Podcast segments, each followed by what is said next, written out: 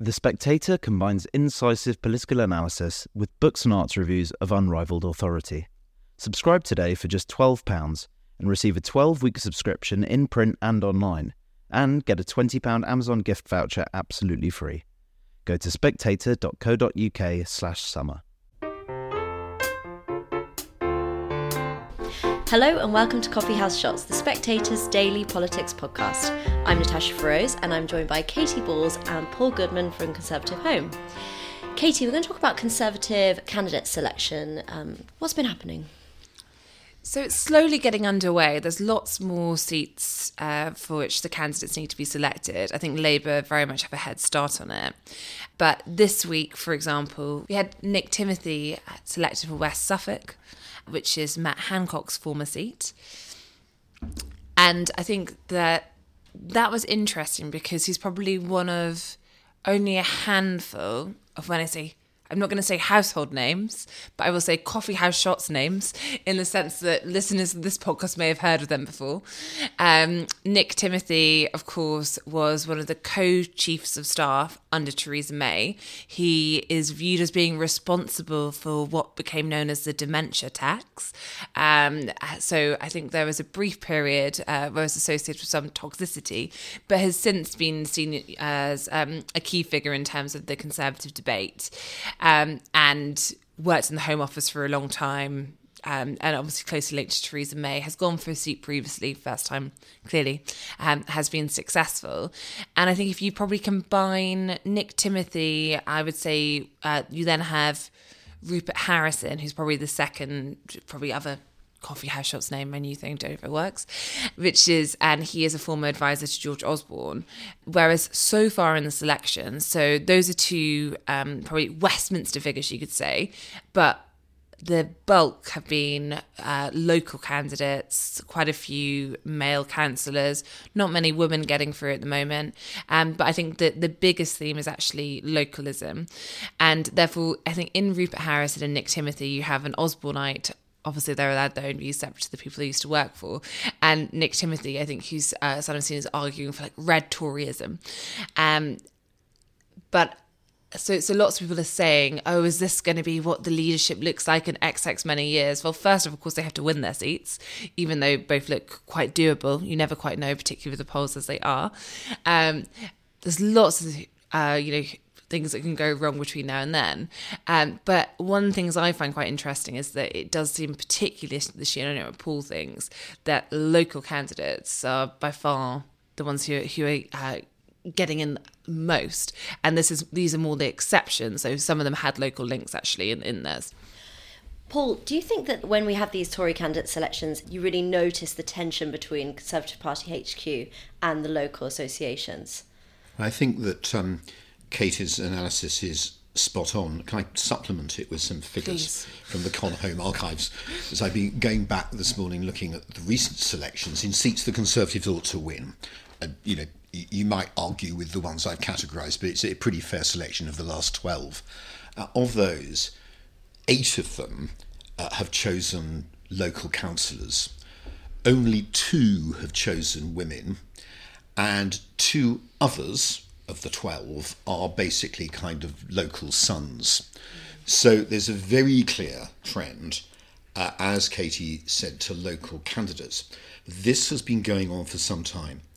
Uh, in 2019, um, uh, one in three of the um, uh, new uh, Conservative candidates had been local councillors or mayors. In 2017, one in three. In 2015, three in five. So there's something very big going on here, and I would divide it into two things. And first of all, uh, there's been a clear trend over a very long time for MPs to be local champions rather than kind of distant representatives of capital or Labour in Westminster. So, in the words of the classic Liberal Democrat cliche, this person will be your representative in Westminster, not Westminster's representative here. Next, uh, I, there's something quite big going on in the Conservative Party, which is the members are feeling quite battered. Um, last summer, they voted for Liz Truss. That didn't work out, which is painful for them. They're really not quite sure what they think about the defenestration of Boris Johnson. Uh, Brexit doesn't seem to be working out in the way that they'd hoped. So they're feeling pretty grousy.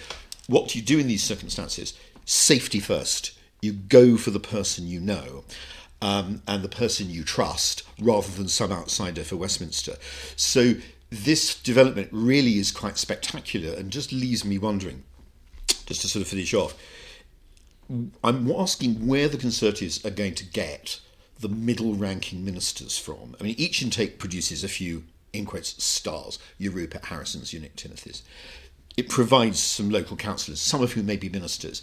But I'm asking myself, where are these kind of business figures uh, or figures who've not had an experience in local government, like, uh, I hope I've got this right, say Kevin Hollinrake in the present government, um, or you know there are a whole sort of massive other solid middle-ranking ministers who've not been councillors and not stars. I'm asking where they're going to come from in the Conservative Party of the future. Katy, I know you wrote in your Times column um, over the weekend about some of the new younger intake that are coming in and, and how things might Westminster might change for them. Do you think that all the associations need to bear in mind that there's going to be a new age demographic coming in? So you have young Keir for Selby, Labour's by election win, historic win. Um, he is the new baby of the house at age 25. Um, therefore, um, Nadia Whittome has to move aside. She is a grand old age of 26, um, so she can no longer have that title.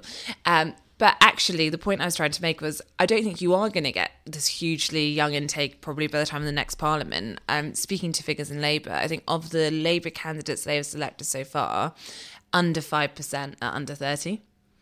Um, now, that suggests, now we'll see what happens on the Tory side. Perhaps if you are going for, for the local councillor, former councillors, you'll get some youth in that sense. Um, but for now, I think if you are a 20 something MP, you're still going it quite alone. And, and there are reasons for that. I think a scattering of youth in the Commons can be a good thing perhaps even in the Lords, though I think it depends on who. Um, for various reasons. Um, I think if you think about some of the intergenerational unfairness issues, such as, you know, why do we still have the triple lock? You do think if you had younger MPs, some of these issues might be seen from more perspectives. But it is a really, not to be too small violin, it's obviously a very overwhelming job and i think the younger you are you it's more the chance you have to be the exception to the rule in terms of how you cope with that and how you prosper in that circumstances though of course there are some um, good examples of babies of the house who have gone on to great things. And Charles Kennedy, um, David Lammy was once a baby of the house. We also got Pitt the younger. Uh, if we want to go back a bit further, um, obviously made it to number ten. Um, but but I think um, therefore actually this idea we're going to get uh, the idea we're going for a Gen Z intake at the next election seems a bit wide of the mark. But I think we are heading to a big level of churn. If Labour win a majority half of the Labour Parliamentary Party will be new MPs. I think it is that kind of end of an era point where, uh, particularly on the Tory side, if you think about the numbers stepping down, um, I think both the parties have the potential to look very different. And Labour, in some ways, are actually more tightly controlling their candidate selection. I don't know if more now I think about it is right in the sense the Tories have always uh, controlled it more tightly than Labour historically, but you do have the centre really going through and making sure that there's no one on the lists that they don't like even going there. The Tories seem a bit more relaxed, and therefore, with the power their associations have, and I've spoken to some figures, and obviously they're on a certain side of this, um, who's saying, you know, the association should get less of a say. The Westminster candidates are not going to get through this time. Um, but you can't really see the system changing this side of the election. So if you say, and this the phrase we used in the Spectator a few months ago is the stormtroopers for Keir Starmer's new centrist army, say you have the stormtroopers on one side, which are Labour candidates picked because they are fairly centrist.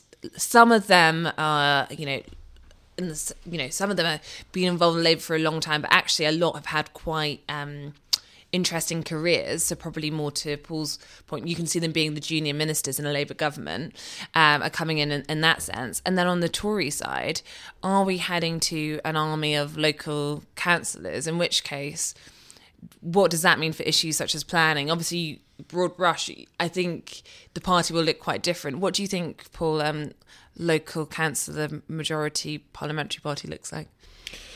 Well, I think this is a question about providing, just a question I, I don't really know, the hundred or so people you need to staff a, a front bench in, in government or in in in opposition.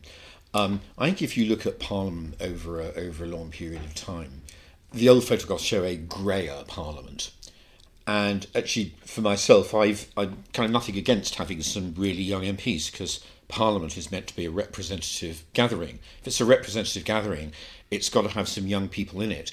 Uh, my question about the way Parliament's gone is a slightly different one. It's about the turnover.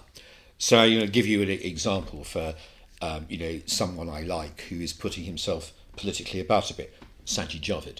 Uh, he's sort of interesting things to say about the health service, AI, all sorts of stuff that he could not have said so easily were he not leaving Parliament. Because um, he's going, he's got a license to say whatever he likes, because he's not going to um, be uh, up against difficult electors, even in a fairly safe Tory seat like Bromsgrove. And I think that's a pity. I think when you lose people because your throughput is, is very fast, you're losing the person who can get up in Parliament and say, hang on a sec, I've listened to the minister and we tried that and it didn't work. But it might have worked if we'd done A, B, and C. If your former ministers aren't there, you don't have people who say that. So you've got to carry on inventing the wheel and making mistakes that could perhaps be avoided. And lastly, Katy, Rishi Sunak has approved all the licenses for oil and gas drilling. And um, we spoke on Saturday a lot about the green agenda. Is this part of the plan? I think what's interesting is the fallout from the Uxbridge by election, where, of course, the Tories narrowly held on, which led to some soul searching both for Labour and the Tories. Initially, for Labour, I think the Tories were practically laughing when the first weekend after two pretty bad by election losses, um, the main stories were you know, Keir Starmer turning on Sadiq Khan and vice versa. Unfortunately for the Tories, about two days later, the knock on effect was that the Tories started to have to have a fight about it.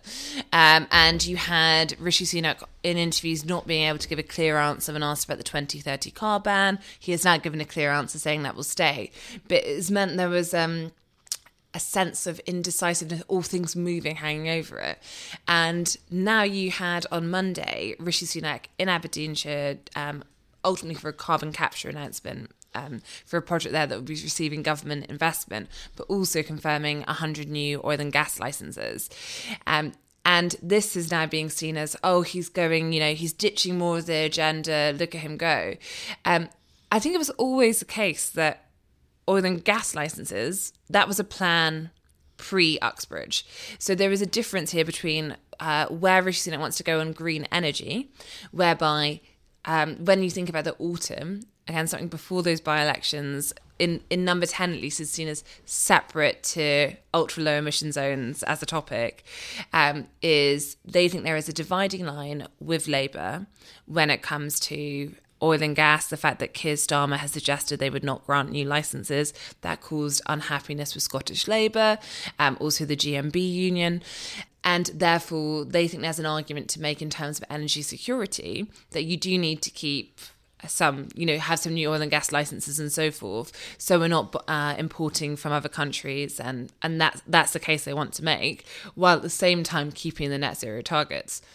The problem for Rishi Sunak is because of uh, the ver- the speculation over the past week is now being seen by quite sensible people as an active decision they made after the Uxbridge by-election, which means obviously some people will like the idea he's junking this stuff, but others I think probably you know if you think about some of these middle voters or even middle MPs, um, look at it and and take a more negative uh, view of it than perhaps they would have done with the right uh, arguments before it.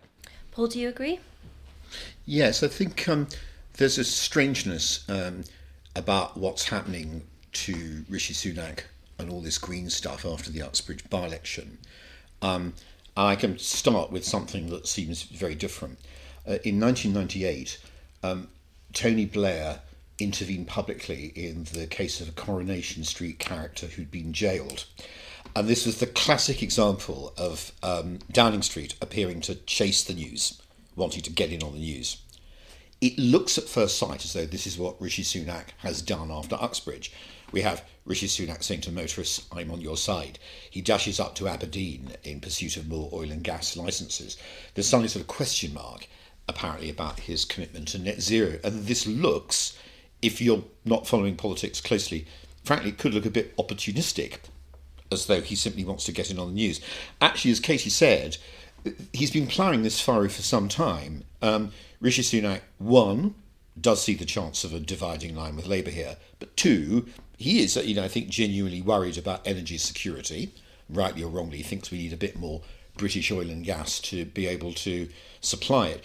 So all this has been in motion for some time, and I, I don't think he's really getting the credit for it. And that um, comes back to a kind of leitmotif of us over at Conservative Home, which is because he's not putting everything that he does in some context of some wider story, everything is in danger of looking like a reaction to events. So the Conservative Party conference in October is going to be perhaps his last chance to really get out in front of voters uh, and tell them what he thinks the challenges facing Britain are broadly and what broadly he's going to do about them in the same way that Tony Blair or Margaret Thatcher did. Thank you, Katy. Thank you, Paul. And thanks for listening.